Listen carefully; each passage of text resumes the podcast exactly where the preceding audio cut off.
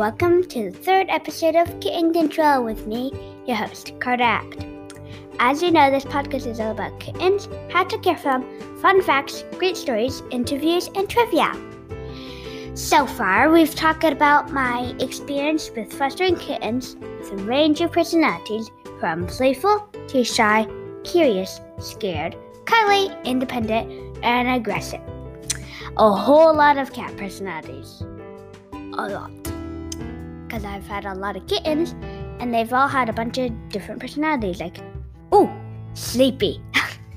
this week's episode about another pair of kittens named Olaf and Tinsel. I'm going to share stories about a big part of a kitten's life sleeping. Like, every kitten needs sleep, especially if they're really playful and aggressive, because they sleep after, like, like possum.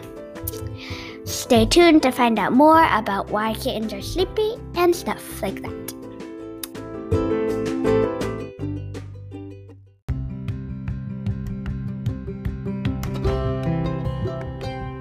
Welcome back. Our spotlight today is on Olaf and Tinsel. Olaf is a Russian blue kitten, and Tinsel is a calico cat.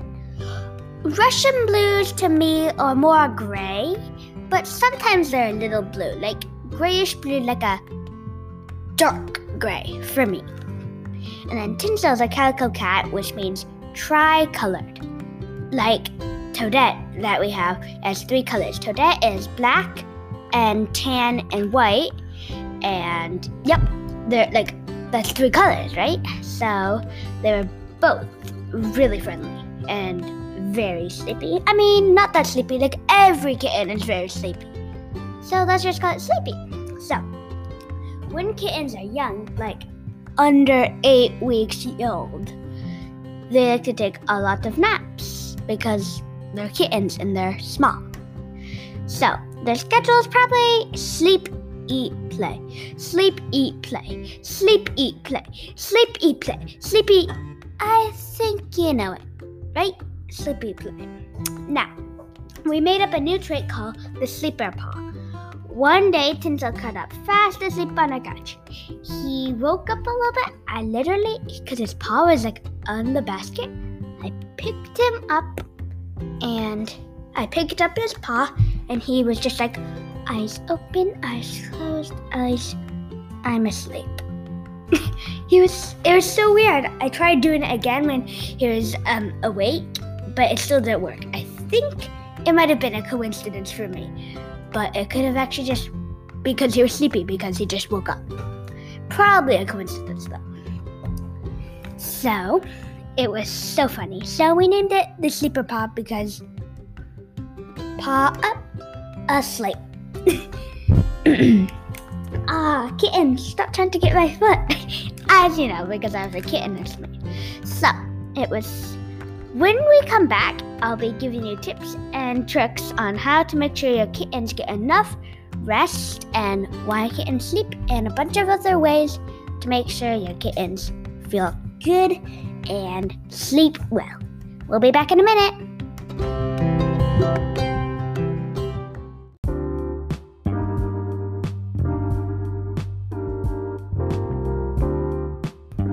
Welcome back, Kitten Kontrol listeners. This is your advice segment. On today's episode, I'm giving you tips on how to make sure your kittens get the rest they need and sleep. So, you probably want cushions and blankets because they might want to sleep on them because I think it's like nice. They could also sleep on laps, like my mommy has a kitten on her lap right now. Her, his name is Luigi sunspots. The kittens definitely want sunspots, so they bet they probably want it in the morning because right now in the afternoon there's no more sunspots because the shines the sun's not shining in the right spot where they like it. Cardboard boxes are good for them to sleep because well we have some this cardboard box so we put like a pillow in it and sometimes the kitten just goes in there curls up and then five minutes later he's or she's asleep now, under catchers are good, but you like good for them because they like the dirt um small area. But for you, you're like, when's it gonna come out? So then when you finally open the couch, you'll find out that he's like Yeah, he's asleep. So they're like, oh, Gary's sleeping here. So you pick him up and he goes over there. He's probably tired because you just woke him up. So he probably sleeping in the thing. So undercut is not a good thing for you, but probably for the kids because they like it. Now make sure they don't sleep inside a cabinet in a small corner where you can see or reach them. Because, well, you, you can't reach them. If you close the cabinet, they'll be in there, be like meow, meow, meow. And then in a place where you can't see or reach them, it's kind of hard because you don't know when they're going to come out because you can't get them out. And make sure they don't sit in a place you want to sleep or sit. Probably it won't go into your bed, but they won't go into your bed, but probably when they want to sleep. So I have this big couch where you can put a kitten on the side and you can sleep on the other side. Sometimes they just walk and sit on your lap, which is better. Even though if they fall asleep, you can't get up. So, in our next segment, I interview Mary, who works at the Annenberg Pet Space. She's a part of our special team that works with foster families and foster kittens. We'll ask her all about her job and what she does. We'll be right back.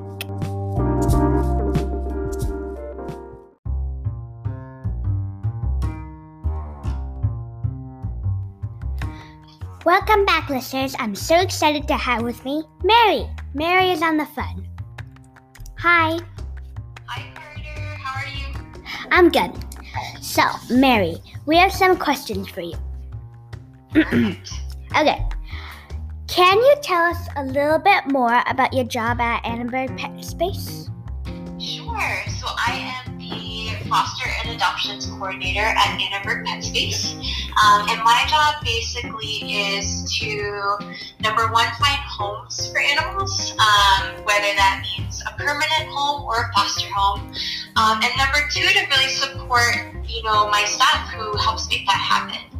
Great. So, like, the the people help you, like, um, like if this person wants to have this bunny, the people help you make sure the people are good with the bunny. And yeah, exactly. I'm I'm only as strong as all all my teammates. They, you know, get to speak with the adopters personally. Um, so I just have to be there to make sure that they tell them the right things, um, and that if they ever need me for help, that I can help them. Great. So next question. Did you go to school to study cats? So I actually didn't go to school um, to study cats. I had a lot of cats growing up, um, but I went to school to study uh, marketing, which, believe it or not, has actually been very helpful um, for my job because it helps me uh, speak to people in a way that I think you know a lot of people can understand um, and relate to. Great. So, like, you talk to the people?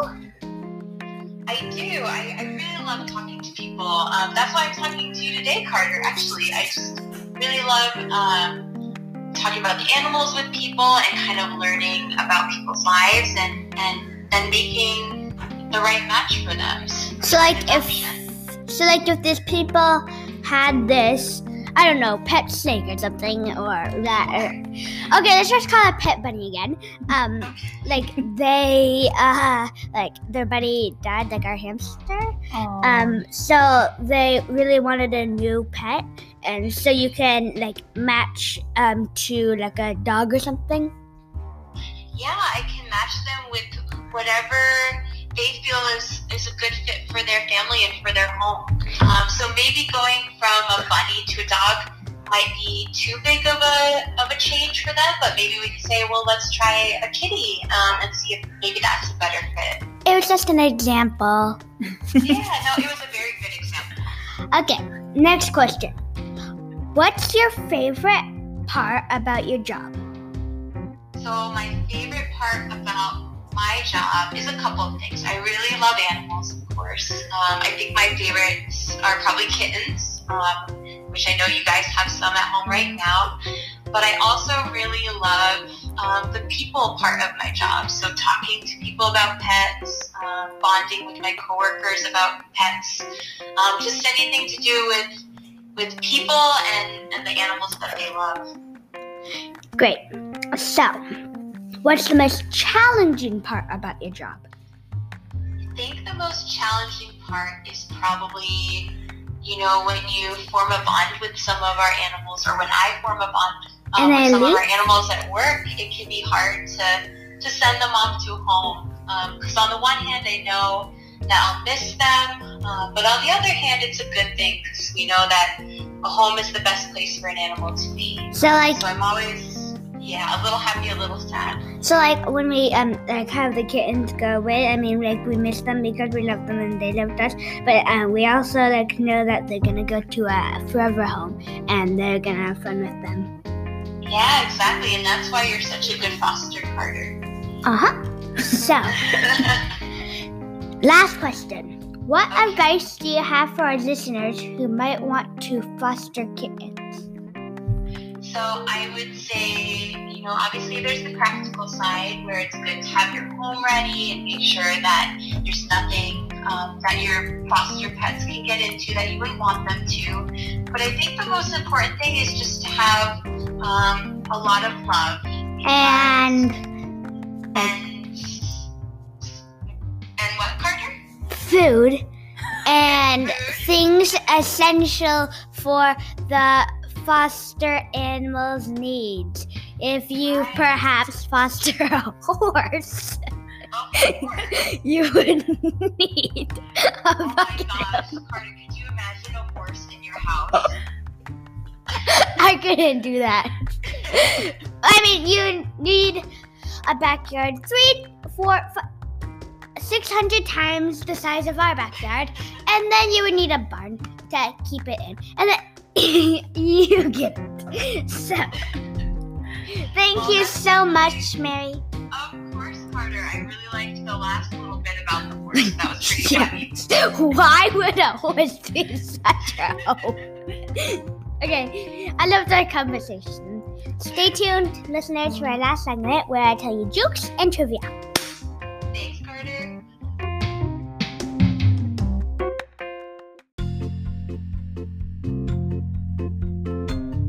Welcome back, listeners. Thanks for listening to the third episode of Kitten Kontrol. As always, we end with a joke and a piece of trivia. Remember last week's trivia question? It was How many whiskers does the average cat have on each side of its face? The answer is. Drumroll! 12 whiskers! Did anybody get that right? Smiley face for them. And great job to the listeners who got it right. So, here's a great kitten joke. What do cats like on a hot day?